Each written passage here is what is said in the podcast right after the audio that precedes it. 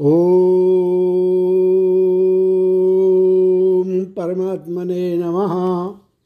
श्री गणेश पुराण क्रीड़ाखंड एक सौ बाईसवां अध्याय। गौतम आदि महर्षियों तथा भगवान शिव द्वारा मयूरेश की महिमा एवं पराक्रम का वर्णन, खड़ानन आदि का देवर्षि नारद के साथ संवाद, देव मयूरेश का दैत्य सिंधु से युद्ध के लिए संबद्ध होना, किंतु नंदी भृंगी आदि का उन्हें रोककर स्वयं युद्ध के लिए प्रस्थान करना, वीरभद्र तथा भूतराज का भी साथ में जाना, दैत्य सिंधु के साथ उनका युद्ध और दैत्य सेना का पराजित होना। ब्रह्मा जी बोले, जब देव मयूरेश सिंहासन पर बैठे हुए थे और चारों ओर से अपने गणों से घिरे हुए थे, उस समय गौतम आदि महर्षियों ने वहां आकर उन गुणेश्वर की महिमा का गान किया। ऋषिगण बोले, जिस दैत्यराज सिंधु ने देवराज इंद्र पर विजय प्राप्त की तथा नागों सहित पाताल में स्थित शेष नाग को जीत लिया, फिर उसके समक्ष अन्य किसी और की क्या गणना, ऐसे सिंधु दैत्य को भी आपने जीत लिया।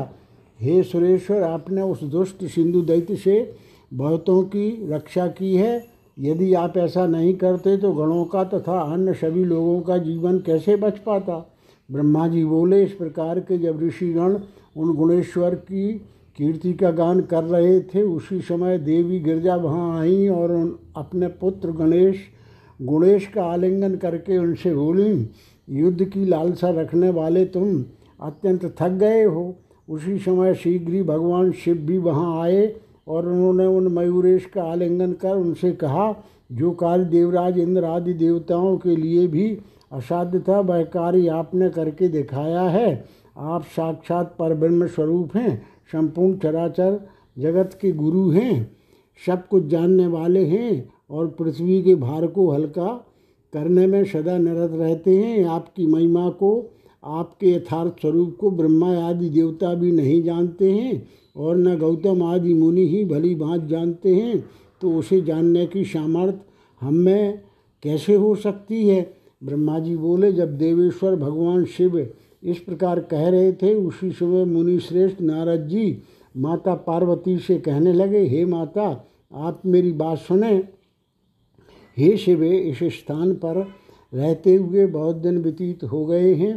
हे अनघे, वह अत्यंत दुष्ट दैत्यराज सिंधु कब मुक्ति को प्राप्त करेगा? जिस दैत्य सिंधु ने इंद्र आदि देवताओं को भी जीत लिया है, उसका विनाश कैसे होगा? हे सुब्रते, मयूरेश का विवाह कब होगा?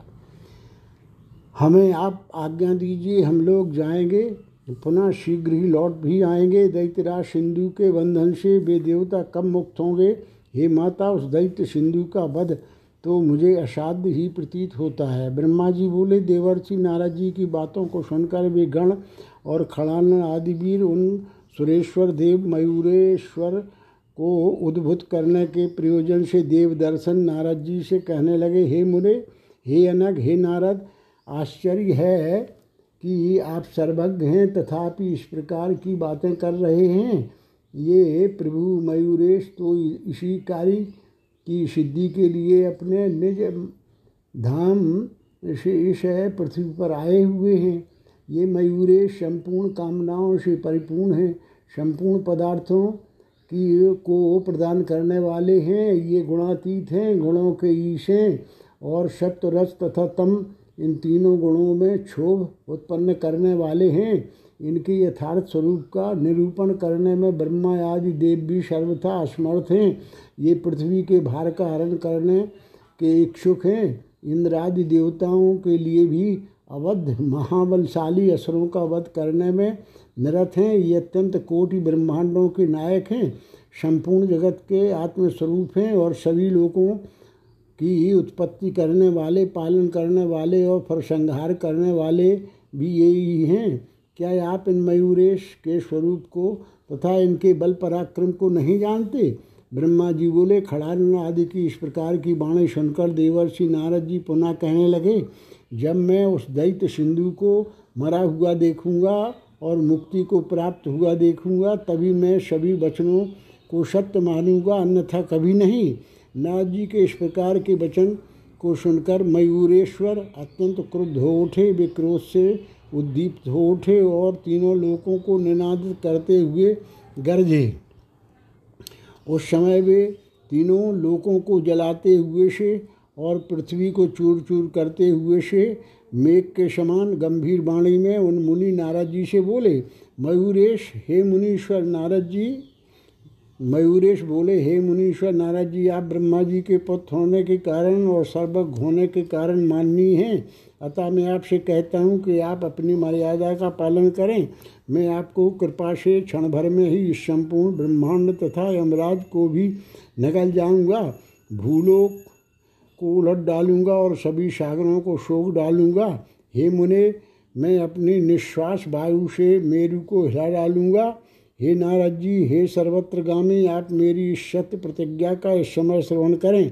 मैं उस दैत्य सिंधु को मार डालूँगा, इसमें विचार करने की कोई आवश्यकता नहीं है। ब्रह्मा जी बोले, ऐसा कहकर वे विनायक मयूरेश मयूर पर आरूढ़ होकर युद्ध के लिए चल पड़े। उसी समय नंदी तथा भृंगी दोनों ने उन विनायक से कहा, हम दोनों युद्ध करेंगे, आप हमारे रण कौशल को देखें। ऐसा कह करके वे दोनों वायु के समान वेग से गंडकी पुरी की ओर चल पड़े। उन दोनों के जाने के समाचार सुनकर वीरभद्र तथा भूतराज भी युद्ध के लिए निकल पड़े। उस समय धरती कांपने लगी और शेष नाग व्याकुल हो उठे। तदनंतर कार्तिकेय आदि चारों ने उस दैत्य सिंधु का वह दुर्ग देखा जो देवराज इंद्र आदि देवताओं के लिए भी दुर्गम था। उस दुर्ग के भीतर एक पलंग पर सुखपूर्वक बैठे हुए दैत्यराज सिंधु को उसके गुप्तचरों ने बताया कि हे महान असुर, पर्वत के समान विशाल आकृति वाले चार वीर दसों दिशाओं को गुंजायमान करते हुए आपकी नगरी में चले आए हैं, फिर आप निश्चिंत क्यों बैठे हुए हैं। इस प्रकार के वचनों को सुनकर दैत्यराज सिंधु क्षण भर में ही चिंता सागर में निमग्न हो गए। सिंधु पत्नी दुर्गा भी चिंता से व्याकुल हो उठी। दैत्य सिंधु के समान ही उसका मुख भी काला पड़ गया, दोनों का मुख नीचे को झुक गया और वे उसी क्षण महान दुख को प्राप्त हो गए। दुर्गा कहने लगी, हे महाराज, मैंने आपसे जो कुछ कहा था उसे आपने नहीं किया, उसी का यह सब फल है। अब इस समय चिंता करने से क्या लाभ। दुर्गा का इस प्रकार बोल ही रही थी कि वे चारों श्रेष्ठ वीर नंदी, भृंगी, वीरभद्र और भूतराज राजा के सभा मंडप में प्रविष्ट हो गए। वह सभा मंडप अनेक प्रकार के आश्चर्यों से समन्वित था। विविध प्रकार के रत्नों तथा स्वर्ण से उसका निर्माण हुआ था तथा वह अनेक शिखरों वाला था। क्रुद्ध होकर एकाएक भृंगी उछलकर उस सभा मंडप के बीच में खड़े हो गए। उन महाबली भृंगी ने बलपूर्वक तत्काल उस मंडप को तोड़ डाला। उस मंडप के टुकड़े टुकड़े वहाँ आंगन में चारों ओर बिखर गए। तदनंतर वे तीनों वीर वीर नंदी, वीरभद्र और भूतराज भी उस भृंगी के पास चले गए। युद्ध के लिए आविष्ट उन सभी के मुख लाल वर्ण के हो गए थे और वे सेना सहित उस सिंधु को निगल जाने की इच्छा रखने वाले थे। उन वीरों का वैसा पराक्रम पूर्ण कर्म देख करके दैत्यराज सिंधु की सेना सामने आ गई। वह सेना खड़ग, ढाल, धनुष, बाण, भाला तथा मुदगर धारण की हुई थी। मारो इन चारों महान वेगशाली वीर श्रेष्ठों को मार डालो। ऐसा कहकर दैत्य सिंधु के सैनिक उन चारों को मारने के लिए आए। दैत्यराज सिंधु के असंख्य सैनिक बड़े ही उत्साह से उन चारों वीरभद्रादि के साथ युद्ध करने लगे। मैं तुम्हें मारता हूँ, तुम मुझे मारो, इस प्रकार कहते हुए वीरों का वहाँ महान कोलाहल व्याप्त हो गया। तदनंतर दैत्य सेना का उन चारों के साथ भीषण संग्राम होने लगा। उठने वाली धूलि के कारण वहाँ अंधकार छा गया था। उस अंधकार में वे योद्धागण शस्त्रों के चमचमाते प्रकाश में युद्ध कर रहे थे। उस युद्ध में नंदी आदि चारों वीरों ने सैकड़ों करोड़ दैत्यों को मार डाला। उन्होंने अपने ओज से असंख्य महावीर दैत्यों का पांव पकड़कर उन्हें भूमि पर पटक दिया, फिर उन दैत्यों को बार बार घुमाकर आकाश में फेंक दिया। वहाँ से जमीन पर गिरकर उनके सौ सौ टुकड़े हो गए। उस युद्ध भूमि में बाणों से, विविध अस्त्रों से, शस्त्रों से, पांव के प्रहार से और हाथ की चोट से दैत्यों की उस संपूर्ण सेना का उन्होंने विनाश कर दिया। तदनंतर वीरभद्र आदि बेचारों वीर वेगपूर्वक दैत्यराज सिंधु के भवन में जाकर पलंग पर बैठे हुए उस सिंधु दैत्य के बाल पकड़कर उसे विजय के स्मारक स्तंभ के रूप में रण क्षेत्र में ले आए। तदनंतर दैत्यराज सिंधु ने अपने महान अस्त्रों के द्वारा उन नंदी आदि के साथ युद्ध किया।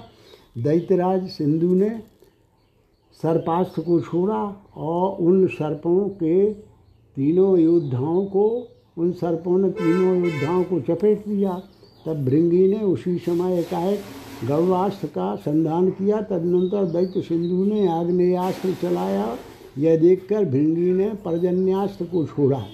तब सिंधु दैत्य ने वायव्यास्त्र का प्रयोग किया, जो भृंगी ने पर्वतास्त्र से उसका निवारण किया। तदनंतर नंदी आदि वे चारों वीर उसके साथ बड़े ही मान सम्मान के साथ क्रमशः मल्लयुद्ध करने लगे।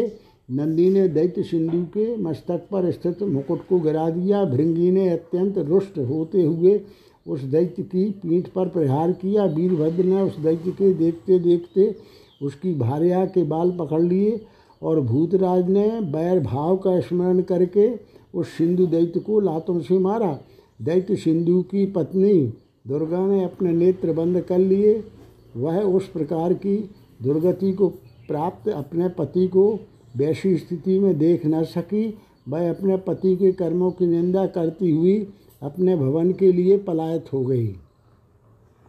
दैत्य सिंधु भी अत्यंत आवेश में आ गया। उसने वीरभद्र का पांव पकड़ लिया, नंदी को मुष्टिका के प्रहार से मारा और भृंगी की चोटी पकड़कर जमीन पर गिरा दिया।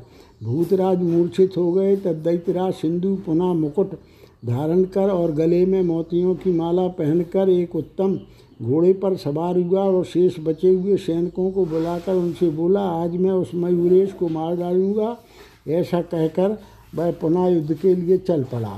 दैत्य सिंधु ने दिशाओं तथा विदिशाओं को गुंजायमान करते हुए गर्जना की। उस समय तक नंदी आदि चारों वीर गणनायक मयूरेश के पास जा पहुँचे थे। उन्होंने बताया कि दैत्य सेना के सभी वीरों को उन्होंने नष्ट कर डाला है। हे गणेश्वर, उस सिंधु दैत्य को भी हम रणभूमि में ले आए हैं। वह थोड़ी सी सेना के साथ है। आप उसे इस भवसागर से मुक्त कर दें। हे विघ्नराज, आपकी आज्ञा नहीं थी, नहीं तो हम हम ही उसे मार डालते। इस प्रकार श्री गणेश पुराण के क्रियाखंड में सिंधु की सेना के संहार का वर्णन नामक एक सौ बाईसवां अध्याय पूर्ण हुआ। एक सौ तेईसवां अध्याय देव मयूरेश और दैत्य सिंधु का भीषण संग्राम। मयूरेश का विराट स्वरूप धारण करना, पुनः लघु स्वरूप में होकर मंत्रों द्वारा अभिमंत्रित परशु द्वारा सिंधु का वध करना, शिव पार्वती तथा देवों का उपस्थित होना और मयूरेश मयूरेश स्तोत्र द्वारा स्तुति करना। ब्रह्मा जी बोले, दैत्यराज सिंधु आ गया है। यह समाचार सुनकर वे मयूरेश आनंदित हो गए और अपने वाहन मयूर पर आरूढ़ होकर शीघ्र ही युद्ध के लिए निकल पड़े। वे अपने हाथों में धारण किए हुए चार आयुधों से सभी दिशाओं विदिशाओं को प्रकाशित कर रहे थे। उन्होंने प्रलयकालीन मेघों की गर्जना के समान गर्जना करते हुए आकाश को निर्नादित कर डाला। उन्होंने देखा कि युद्ध करने के निश्चय से दैत्य सिंधु आगे खड़ा है। वह दैत्य सिंधु भी इन्हें युद्ध करने के लिए रणभूमि में उपस्थित देखकर बार बार उसी प्रकार उन्हें देखने लगा, जैसे हाथी सिंह को देखता है, सर्प गरुड़ को देखता है। मधु और कैटभ दैत्यों ने जैसे भगवान विष्णु को देखा था, त्रिपुरासुर ने जैसे पार्वती पति भगवान शंकर को देखा और जैसे शुम्भ तथा निशुम्भ राक्षसों ने महाबलशालिनी जगदम्बा को देखा था। तदनंतर विविध प्रकार के शस्त्रों से उन दोनों मयूरेश और दैत्य सिंधु में परस्पर युद्ध हुआ। उस समय उन दोनों की देह रक्त से सनी होने के कारण जपा पुष्प के समान लाल रंग की हो गई। उन दोनों के शस्त्रों के परस्पर आघात से उत्पन्न अग्नि ने पर्वतों पर्वतों सहित संपूर्ण पृथ्वी को जला डाला। उस समय सागर द्वीपों तथा पर्वतों सहित सारी पृथ्वी काँप उठी। तदनंतर दैत्य सिंधु ने एक बाण हाथ में लिया और उसे आग्नेयास्त्र मंत्र से अभिमंत्रित कर रणांगण में उपस्थित उन देव मयूरेश को जला डालने के लिए छोड़ा। वह अग्निबाण उस देव सेना को जलाते हुए दसों दिशाओं की ओर चला।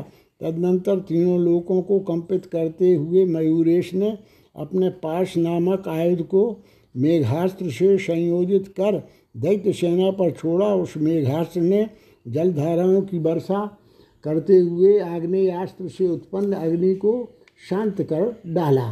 तब अत्यधिक अंधकार के द्वारा दसों दिशाएं व्याप्त हो गईं।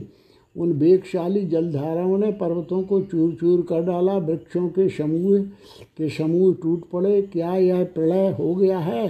इस प्रकार से वह दैत्य राज सिंधु सोचने लगा। तब सिंधु दैत्य सिंधु ने पवनास्त्र का प्रयोग करके उन उन जलवृष्टि करने वाले मेघों को तितर बितर कर दिया। उस वायु ने आकाशमंडल तथा दसों दिशाओं को कंपित कर डाला। तदनंतर देव मयूरेश ने अपने हाथों में धारण किए हुए कमल को पर्वतास्त्र मंत्र से अभिमंत्रित किया और उसे उन उस महान दैत्य के ऊपर छोड़ दिया। उस पर्वतास्त्र ने वृक्षों को उखाड़ डाला और दसों दिशाओं तथा आकाश को उद्भाषित कर दिया। फिर वह अस्त्र दैत्य सेना के मध्य में गया और उसने बहुत से पर्वतों को प्रकट कर डाला। उत्पन्न हुए असंख्य बड़े बड़े पर्वतों ने सारी पृथ्वी को आच्छादित कर डाला। उस समय न कहीं ठहरने के लिए स्थान रह गया था और न कहीं जाने के लिए ही मार्ग बच गया था। पवनास्त्र को निष्प्रभाव हुआ देखकर और सभी ओर पर्वतों को व्याप्त देखकर दैत्य सिंधु ने वज्रास्त्र को प्रेरित किया, जिससे असंख्य वज्र निकल पड़े। उन असंख्य वज्रों ने पर्वतों को चूर चूर कर डाला। यह देखकर देव मयूरेश ने अपने आयुध अंकुश को वज्रास्त्र मंत्र से अभिमंत्रित कर किया और उन वज्रों पर उसे चला दिया। तब दोनों ओर से वज्र युद्ध होने लगा। उन वज्रों के टकराने की ध्वनि से पृथ्वी कंपित हो उठी और पाताल, सभी दिशाएं तथा आकाश भी प्रकंपित हो उठा।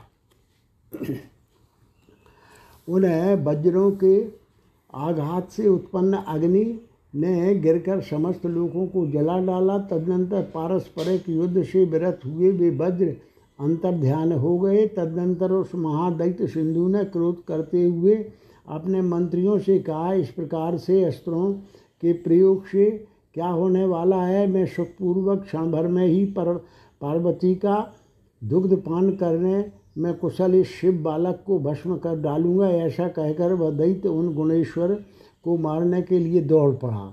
उस महान दैत्य को आता हुआ देखकर मयूरेश ने विराट रूप धारण कर लिया और अपने ऊंचे उठे सिर से आकाश को भेद डाला, अपने चरणों से पाताल को आक्रांत कर लिया और अपने कानों से दिशाओं तथा दिशाओं के अंतराल को व्याप्त कर दिया। हजार पैरों वाले, हजार नेत्रों वाले तथा हजार सरों वाले उन मयूरेश मयूरेश्वर को पृथ्वी से लेकर आकाश पर्यंत प्रदेश को व्याप्त करके स्थित हुआ देखकर सिंधु दैत्य मूर्छित हो गया और भूमि पर गिर पड़ा। अपने एक ही हाथ से संपूर्ण आकाश को आच्छादित किए हुए उन सुरेश्वर मयूरेश को देखकर दैत्य सिंधु ने सावधान मन होकर भगवान सूर्य द्वारा प्रदत्त वरदान का किंचित स्मरण किया। सिंधु बोला, पूर्व काल में महान तेजस्वी सूर्य ने वरदान देते समय मुझसे कहा था, हे असुर, बहुत समय बीतने के अनंतर जो कोई भी अपने एक ही हाथ के द्वारा आकाश को आच्छादित कर लेगा वह तुम्हें निश्चित ही उसी समय मुक्ति पद को प्राप्त कराएगा। अतः अब अधिक युद्ध करने से क्या लाभ? जो होने वाला है वह अवश्य ही होकर रहेगा।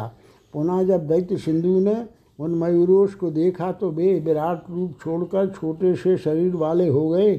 छह भुजाओं वाले उन मयूरेश को देखकर वह दैत्य सिंधु अत्यंत आश्चर्य में पड़ गया। तदनंतर वे देवेश मयूरेश अपने वाहन मोर से उतरे। उन्होंने शुद्ध जल से आचमन किया और वे श्रेष्ठ मंत्र का जप करने लगे। पार्वती पुत्र उन मयूरेश ने दिग्दिगंत दिगांतर तक व्याप्त तेज वाले अपने आयुध परश को अभिमंत्रित किया और शत्रु सिंधु दैत्य की अमृत मंत्र से संयोजित नाभि को लक्ष्य बनाकर ज्वाल ज्वालामालाओं से उद्दीप्त उस परश को छोड़ दिया। उस समय क्रोध से उनकी आँखें रक्तवर्ण की हो गई थीं। वह परश इस प्रकार से चला मानो ब्रह्मांड को ही फोड़ डाला रहा हो। देव मयूरेश के द्वारा छोड़ा गया वह अभिमंत्रित परशु दिशाओं तथा विदिशाओं को निनादित करते हुए वो और पर्वत बनों तथा खानों सहित संपूर्ण पृथ्वी को अपने तेज से प्रकाशित करते हुए गया। दैत्यराज सिंधु ने साक्षात काल के समान उस परश को अपनी ओर आता हुआ देखकर शीघ्र ही अपने भयंकर धनुष पर प्रत्यंचा चढ़ाई और ज्यों ही वह धनुष पर बाण का संधान करने को उद्यत हुआ, उससे पहले ही उस परशु ने शीघ्रतापूर्वक अमृत से सिंचित उसकी नाभि को भेद डाला।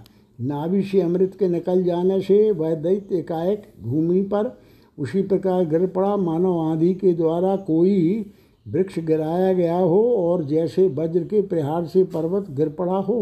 उस दैत्य सिंधु ने अपना मुख फैलाकर रक्त बमन करते हुए अपने प्राणों को छोड़ दिया। देव मयूरेश की कृपा से उस दैत्यराज सिंधु ने अत्यंत दुर्लभ मुक्ति पद को प्राप्त किया। सभी लोगों के देखते देखते उनके सामने ही यह अद्भुत घटना हुई थी। युद्ध देखने के लिए देवताओं के जो विमान आकाश में स्थित थे वे नीचे उतर आए। पुष्पों की वर्षा होने लगी, मेघ मंद मंद गर्जना करने लगे, भूमि से उठने वाली धूल शांत हो गई, सुख देने वाली वायु प्रवाहित होने लगी, सभी दिशाएं प्रसन्न हो उठीं, गंधर्व मधुर गीतों का गान करने लगे, अप्सराओं के समूह के समूह नृत्य करने लगे और मुनिगण देवता तथा कार्तिकेय आदि देवगण अत्यंत प्रसन्नता के साथ देव मयूरेश की स्तुति करने लगे। सभी बोले, जो परब्रह्म स्वरूप चिदानंदमय सच्चिदानंद रूप देवेश्वर परमेश्वर गुणों के सागर गुणों के स्वामी तथा गुणों के अतीत हैं, उन आदि ईश्वर मयूरेश्वर को हम नमस्कार करते हैं नमस्कार करते हैं जो एकमात्र विश्वबंध और एकमात्र परम ओंकार स्वरूप हैं, जो गुणों के परम कारण एवं निर्विकल्प हैं, उन जगत के पालक संहारक एवं उद्धारक आदि मयूरेश्वर को हम नमस्कार करते हैं नमस्कार करते हैं जो महादेव जी के पुत्र महान दैत्यों के नाशक महापुरुष सदा विघ्न विनाशक तथा सदैव भक्तों के पोषक हैं, उन परम ज्ञान के कोष आदि मयूरेश्वर को हम नमस्कार करते हैं नमस्कार करते हैं जिनका कोई आदि नहीं है, जो समस्त गुणों के आदि कारण तथा देवताओं के भी आदि उद्भावक हैं, पार्वती देवी को महान संतोष देने वाले तथा सबके द्वारा सदा वंदनीय हैं, उन दैत्यनाशक एवं भोग तथा मोक्ष के प्रदाता आदि मयूरेश्वर को हम नमस्कार करते हैं नमस्कार करते हैं जो परम मायावी माया के अधिपति और मायावियों के लिए भी अगम्य हैं, महर्षिगण जिनका सदा ध्यान करते हैं, जो अनादि आकाश के तुल्य सर्वव्यापक हैं, जीव मात्र के स्वामी हैं तथा जिनके असंख्य अवतार हैं, उन्हें आत्म तत्व विषयक अज्ञान के नाशक आदि मयूरेश्वर को हम नमस्कार करते हैं नमस्कार करते हैं जो अनेकानेक क्रियाओं के कारण हैं, जिनका स्वरूप श्रुतियों के लिए भी अगम्य है, जो वेद बोधित अनेकानेक कर्मों के आदि बीज हैं, समस्त कार्यों की सिद्धि के हेतु हैं तथा देवेंद्र आदि जिनकी सदा सेवा करते हैं, उन आदि मयूरेश्वर को हम नमस्कार करते हैं नमस्कार करते हैं जो महाकाल स्वरूप हैं, लवन्मेष आदि भी जिनके ही स्वरूप हैं, जो कला और कल्प रूप हैं तथा जिनका स्वरूप सदा ही अगम्य हैं, जो लोगों के ज्ञान के हेतु तथा मनुष्यों को सब प्रकार की सिद्धि प्रदान करने वाले हैं, उन आ आदि मयूरेश्वर को हम नमस्कार करते हैं नमस्कार करते हैं महेश्वर आदि देवता सदा जिनके चरणों की सेवा करते हैं, जो योगियों के नित्य रक्षक चित्स्वरूप निरंतर इच्छानुसार रूप धारण करने वाले और करुणा के सागर हैं, उन आदि मयूरेश्वर को हम नमस्कार करते हैं नमस्कार करते हैं हे सुरश्रेष्ठ, आप सदा भक्तजनों के लिए हठात परमानंदमय सुख देने वाले हैं, क्योंकि आप संसार के जीवों पर शीघ्र परम कल करुणा का विस्तार करते हैं। हे प्रभु, काम क्रोध आदि छह प्रकार की उर्मियों के वेग को शांत कीजिए, क्योंकि आपके अनंत सुखदायक भजन को भजन की अपेक्षा मुक्ति भी स्मरणीय स्पृहणीय नहीं है। हे गजानन, क्या हम आपके योग्य कोई उत्तम या सुंदर स्तवन कर सकते हैं? आप समस्त गुणों की निधि और संपूर्ण जगत के प्रेम पात्र हैं। आपके गुण समूहों का वर्णन करने की शक्ति हम में नहीं है। आपका जो यह जगत की सृष्टि रचना का क्रम है वह समुद्र के समान अपार है। ब्रह्मा जी बोले, इस प्रकार स्तुति करने के अनंतर वे सभी बड़े ही आदरपूर्वक उनसे निवेदन करने लगे। हे मयूरेश, जो आपने कहा था उस महान वचन का आपने पालन किया। सभी देव समूहों के लिए यह महादैत्य सिंधु अवध था, उसे आज आपने मार गिराया है।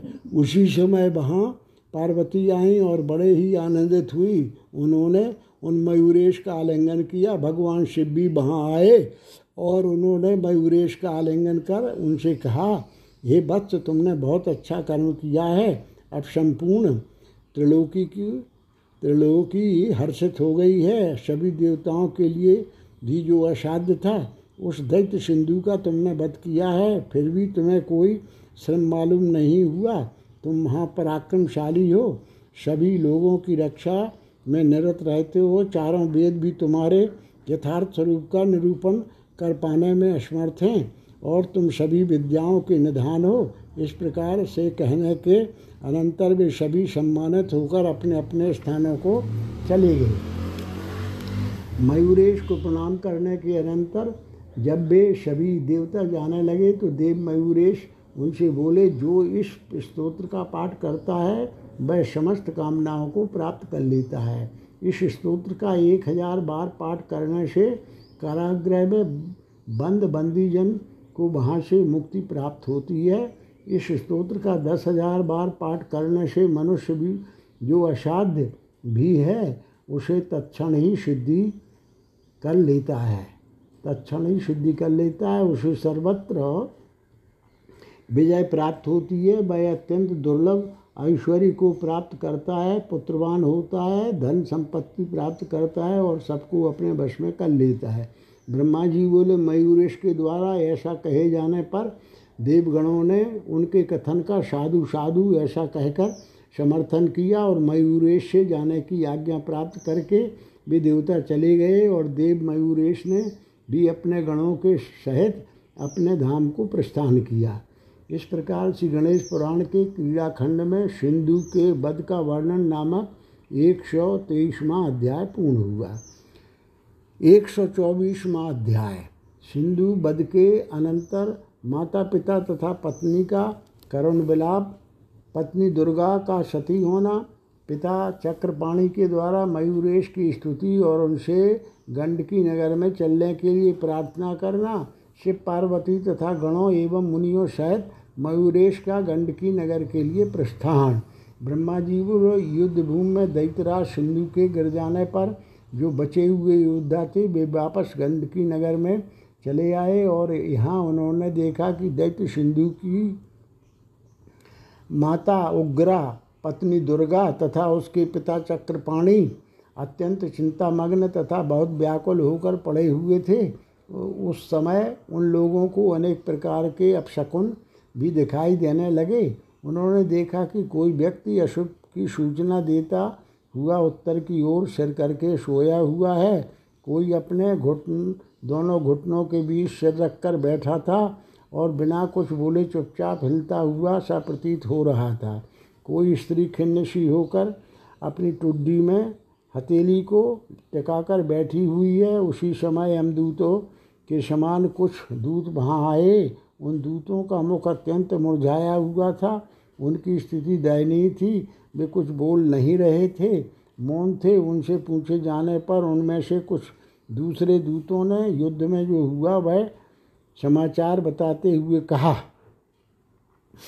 दूत बोले, असंख्य महान वीरों का वध करने के अनंतर दैत्यराज सिंधु हम बालकों को असहाय छोड़कर स्वर्ग को प्राप्त हो गए हैं, इसी कारण उनके विरह में हम लोग रो रहे हैं। देवताओं को मरा हुआ देखकर पार्वती का पुत्र भय मयूरेश अत्यंत क्रुद्ध होकर युद्ध स्थल में आया। उसने अपने अस्त्रों के द्वारा दैत्यराज सिंधु के अस्त्रों को रोककर तीक्ष्ण परश को छोड़ा।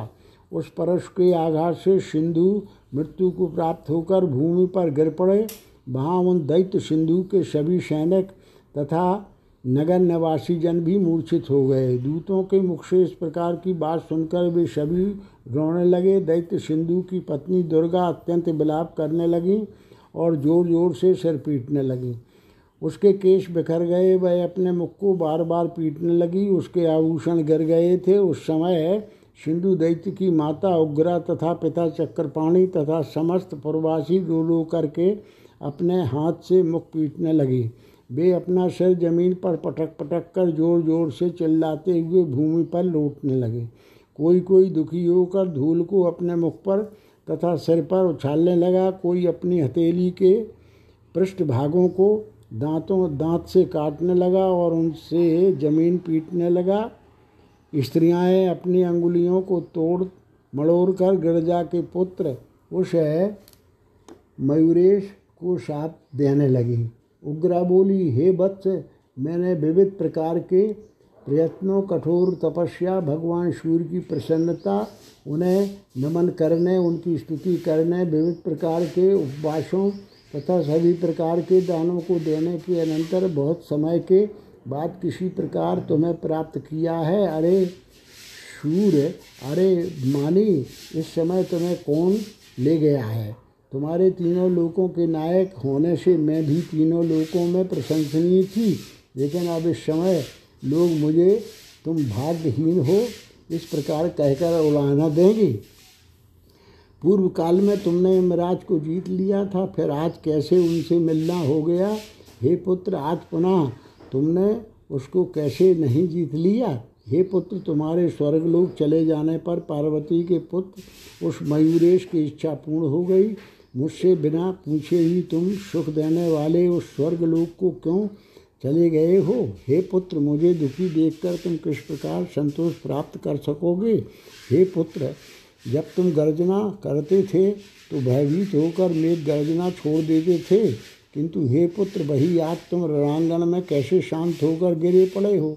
दुर्गा बोली, वेदों के विधान के अनुसार विधाता ने हम दंपति का शरीर दो होने पर भी एक तो बनाया है, किंतु उस मूढ़ बुद्धि ब्रह्मा ने प्राणों की एकता क्यों नहीं बनाई? सौभाग्य के अभिमान से गर्वित होकर मैं अपने सामने रस सची तथा सावित्री को भी कुछ नहीं गिनती थी, फिर वही आज मैं विधवा कैसे हो गई हूँ? हे स्वामिन, अब आप जब अपने हाथ से मेरे अंगों में कस्तूरी तथा चंदन का लेप लगाते थे तभी मेरे अंग शीतल होते थे, किंतु इस समय शोकाग्नि के द्वारा वे सभी अंग दग्ध हो रहे हैं। उन्हें आप शीतलता प्रदान करें। पहले तो आप मेरे बिना अणुमात्र विष का भी सेवन नहीं करते थे, फिर आप आज मेरे बिना स्वर्ग के उस सुख का कैसे भोग कर रहे हैं? जो सज्जन होते हैं, सबके साथ समान व्यवहार करने वाले होते हैं, वे बिना अपराध के अपने सेवक की उपेक्षा नहीं करते, फिर आप क्यों मेरी उपेक्षा कर रही हैं? देवताओं का भी अंत करने वाले हैं। हे स्वामी, आपने पूर्व काल में बिना गुणों की अपेक्षा रखते हुए मुझसे विविध प्रकार का निश्चल प्रेम किया है, फिर इस समय उस अवर्णनीय प्रेम का परित्याग कर आप क्यों चले गए हैं? ब्रह्मा जी बोले, तदनंतर तपोवृद्ध तथा ज्ञान वृद्ध जन यह कठोर वचन कहकर उनको समझाने लगे कि धर्मशास्त्र को जानने वाले विद्वान मृत्यु के अनंतर रोने की प्रशंसा इसलिए नहीं करते हैं कि मित्र तथा संबंधी जनों के जो आंसू निकलते हैं वे निश्चित ही प्रेत के मुख में पड़ते हैं। अतः उस मृत व्यक्ति का हित करने वाले दयावान को चाहिए कि उस प्रेत के लिए जो हितकारी कर्म है उसे संपन्न करें। विचार करने पर यह सुनिश्चित होता है कि उन कृपालु निर्गुण चिदानंद घन ब्रह्मस्वरूप मयूरेश ने दैत्य सिंधु को भी मोक्ष ही प्रदान किया है। संसार का कल्याण करने वाले उन मयूरेश ने जीवों पर दया करने के लिए ही शरीर धारण किया है और उन्होंने युद्ध में सम्मुख उस सिंधु का वध करके उसे मोक्ष प्रदान किया है। आत्मा अनादि है, निर्गुण है और नित्य है, इसलिए उसकी ना तो मृत्यु होती है और न कभी उसका जन्म ही होता है, ऐसा वेद में निश्चित किया गया है। व्यक्ति अपने स्वार्थवश ही मृत व्यक्ति के लिए रोता है, वह उसका हित नहीं चाहता। असंख्य प्राणियों के भार को वहन करने वाली पृथ्वी, कूर्म बाराय तथा पृथ्वी धारण करने वाले शेष नाग, ये सब प्रेत का भार सहन नहीं कर पाते। वृद्ध जनों द्वारा इस प्रकार से कहा जाने पर वे लोग सब शोक मुक्त हुए। तदनंतर दैत्य सिंधु की माता उग्रा, पिता चक्रपाणि अपनी शक्तियों के साथ भार्या दुर्गा तथा गंडकी नगर के निवासी जन ये सभी शोक करते हुए युद्धस्थल में गए। वहाँ उन्होंने रणभूमि में पड़े हुए सिंधु को देखा, जिसे सेवक पंखा जल रहे थे। उसका मुखरूपी कमल फैला हुआ था और उसके नेत्र सफ़ेद हो चुके थे। उसके शरीर से रक्त प्रवाहित हो रहा था और दुर्गंध भी आ रही थी। वहाँ मांसभक्षी पक्षी तथा हिंसक पशु भरे हुए थे। उसके माता पिता, पत्नी तथा वे सभी नगर निवासी उसे चारों ओर से घेर कर बैठ गए। वे अत्यंत दुखी तथा शोक से व्याकुल थे। अपने स्वामी दैत्य सिंधु का सिर अपनी गोद में रख करके उसकी भार्या दुर्गा बड़े जोर से चिल्लाती हुई शोक मनाने लगी। हे नाथ, पहले मैं अपने दोनों हाथों से आपके पैर दबाया करती थी, किंतु यहाँ लोगों के सामने ऐसा करना संभव नहीं है। अतः हे प्राण नायक, हे वीर, आप उठें। शत्रु के जिंदा रहते आप कैसे निद्रा में सो गए हैं। तदनंतर अपने पति के मुख में अपना मुख रखकर वह विलाप करते हुए हाहाकार करने लगी। तब वृद्ध जनों एवं ज्ञानी जनों ने उसे ऐसा करने से रोका। तत्पश्चात दैत्य सिंधु की माता उग्रा तथा पिता चक्रपाणि दोनों उसके मुख को धोने लगे और फिर उससे बोले, अरे वत्स, उठो। शत्रुगणों के जीवित रहते क्यों सो रहे हो? वज्र धारण करने वाले देवराज इंद्र के वज्र से आहत हुए के समान तुम भूमि पर गिरे पड़े हो। इस समय उस है छोटे से बालक मयूरेश के साथ युद्ध करने पर तुम कैसे भूमि पर गिर पड़े? तुमने तो अपनी भौहों के इशारे मात्र से यमराज को भी जीत लिया था, फिर तुम आज कैसे उस यम के वश में आ गए? हे विभो, हमारे हृदय को आनंद प्रदान करने वाले कुछ वचनों को तो तुम बोलो। हे अनक, पूर्व काल में जिसके शब्द से तीनों लोग भी कांप उठते थे, फिर आज हे अन अमन अमंद पराक्रम वाले, वही तुम वह शब्द क्यों नहीं बोल रहे हो? हम लोगों का लोगों ने तुम्हारा कोई ऐसा अपराध भी नहीं किया है कि जिस कारण तुम मौन हो गए हो। लगता है कि तुम क्रोध के कारण ही अपनी समस्त सेना के साथ हमसे कुछ नहीं बोल रहे हो। जिसने अपनी कांति से कामदेव को भी जीत लिया था, वही तुम आज किस प्रकार विफलता को प्राप्त हो रहे हो। तदनंतर विद्वज्जनों तथा वृद्धजनों ने अनेक प्रकार के उदाहरणों द्वारा रोते हुए उन उग्रा तथा चक्रपाणि आदि को आश्वस्त किया और धीरज बनाया। साथ ही यह भी कहा कि जो मर गया है उसके पीछे स्वयं मर जाना ठीक नहीं। तथा क्या दशरथ के पुत्र श्री राम परलोक में नहीं गए?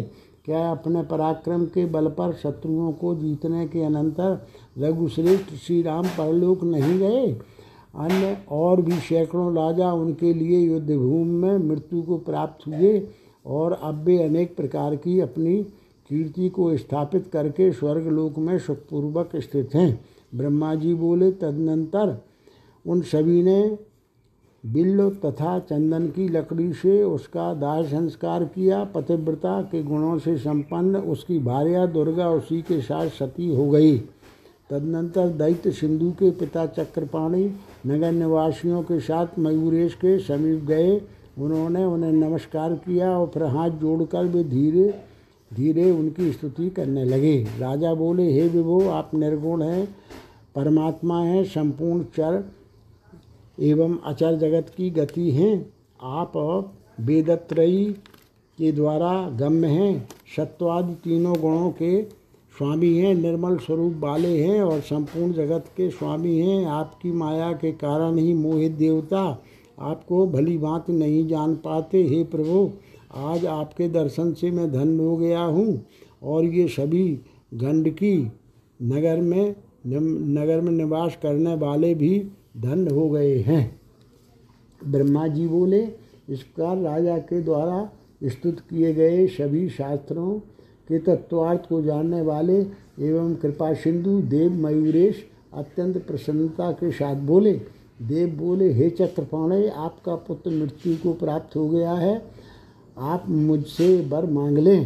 राजा बोले, हे देवेश्वर, यदि आप मुझ पर प्रसन्न हैं और यदि आप मुझे वर देना चाहते हैं तो आप हम लोगों के घर में पधारिए और इस गंडकी नगरी को पवित्र कीजिए। ब्रह्मा जी बोले, राजा का इस प्रकार का वचन सुनकर मयूरेश ने मोर पर आरूढ़ होकर चक्रपाणि के नगर गंडकी को प्रस्थान किया। उनके पीछे पीछे भगवान शंकर तथा माता पार्वती भी गए। उन सभी के आगे आगे वे सभी गण तथा मुनिगण प्रसन्न मन होकर चल रहे थे। समस्त वाद्यों की ध्वनि के साथ वे सभी उस गंडकी नगर की ओर गए जो विविध प्रकार की ध्वजाओं और पताकाओं से सुसज्जित थी और जहाँ के मार्ग जल आदि के छिड़काव से स्वच्छ किए गए थे। इस प्रकार श्री गणेश पुराण के क्रीड़ाखंड में मयूरेश का गंडकी नगरी के लिए प्रस्थान का वर्णन नामक एक सौ चौबीसवां अध्याय पूर्ण हुआ।